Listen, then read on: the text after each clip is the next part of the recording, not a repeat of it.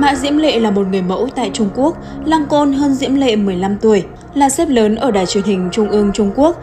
Họ Lang đã có hai đời vợ trước khi quen biết Mã Diễm Lệ. Cả hai cuộc hôn nhân của người đàn ông này đều kết thúc không mấy êm đẹp. Ngay khi gặp mặt cô người mẫu trẻ tuổi, họ Lang mê mệt và bắt đầu theo đuổi. Lang Côn mời Mã Diễm Lệ đi ăn tối. Khi cô vừa đi vệ sinh ra thì đã thấy Lang Côn ngồi ở cây đàn piano và đàn tặng cô một bài tình ca ngọt ngào. Điều này khiến trái tim cô gái trẻ rung động sâu sắc. Năm 27 tuổi, Mã Diễm Lệ tổ chức hôn lễ với người đàn ông đã 42 tuổi. Sau đó cô hy sinh sự nghiệp đang ở đỉnh cao rực rỡ ở nhà sinh con. Thế nhưng đổi lấy những tình cảm đó lại là sự xuất hiện của cô gái trẻ Lưu Nham. Lưu Nham là một vũ công trẻ, từng tham gia biểu diễn trong gala lễ hội mùa xuân do Lang Côn làm đạo diễn. Cô gái chắc chắn biết đối phương có gia đình nhưng vẫn chen chân vào, chẳng chút ngại ngần. Mối quan hệ lén lút đó cuối cùng cũng bị bóc trần. Vào năm 2006, trong một lần đang đi công tác ở Đức, Mã Diễm Lệ nhận được tin tức chồng ngoại tình. Khi đó Lang Côn, chồng Mã Diễm Lệ bị bắt gặp xuất hiện tình tứ, cầm tay Lưu Nham đi mua sắm. Quá phẫn uất, Mã Diễm Lệ ngay lập tức về nước để giải quyết mọi chuyện. Ở trên máy bay, cô đặt ra hàng loạt giả thiết về chuyện chồng phản bội. Thậm chí cô nghĩ nếu chồng bịa ra lý do nào đó cho việc này, nói rằng toàn bộ thông tin trên mạng đều là bịa đặt, thì cô sẽ đồng ý bỏ qua.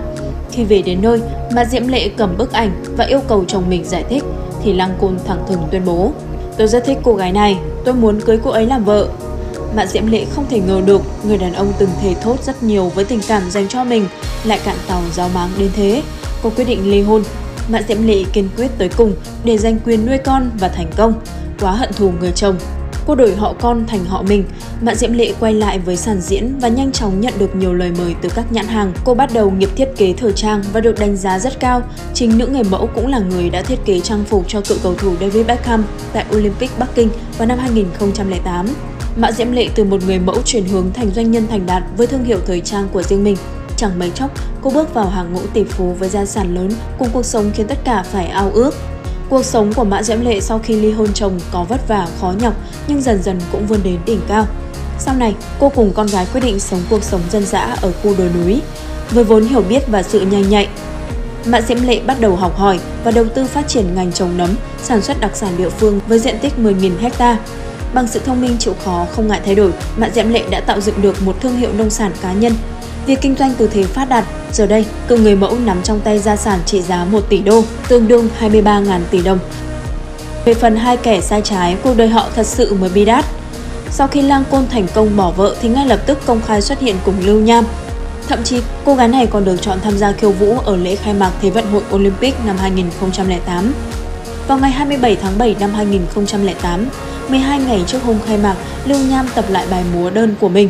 Cô đã tập hàng nghìn lần như vậy, tuy nhiên trong khi thực hiện một bước nhảy ở trên bục thì Lưu Nham đã bị hụt và rơi xuống đất từ độ cao 3 mét.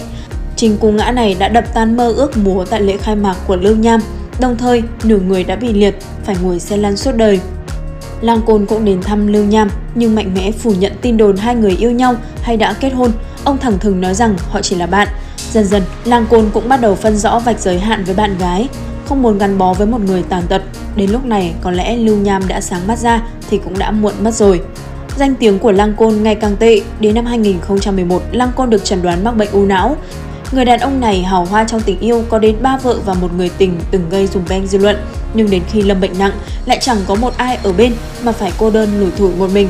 Hồi đó có nhiều tin đồn cho rằng Lưu Nham đã đến thăm Lăng Côn với tư cách một người vợ, Người phụ nữ này lên tiếng đáp trả nói rằng mình chưa từng đến thăm trong bệnh viện với tư cách là vợ, đồng thời cô cũng sẽ không bao giờ nói thông tin nào về Lang Côn nữa.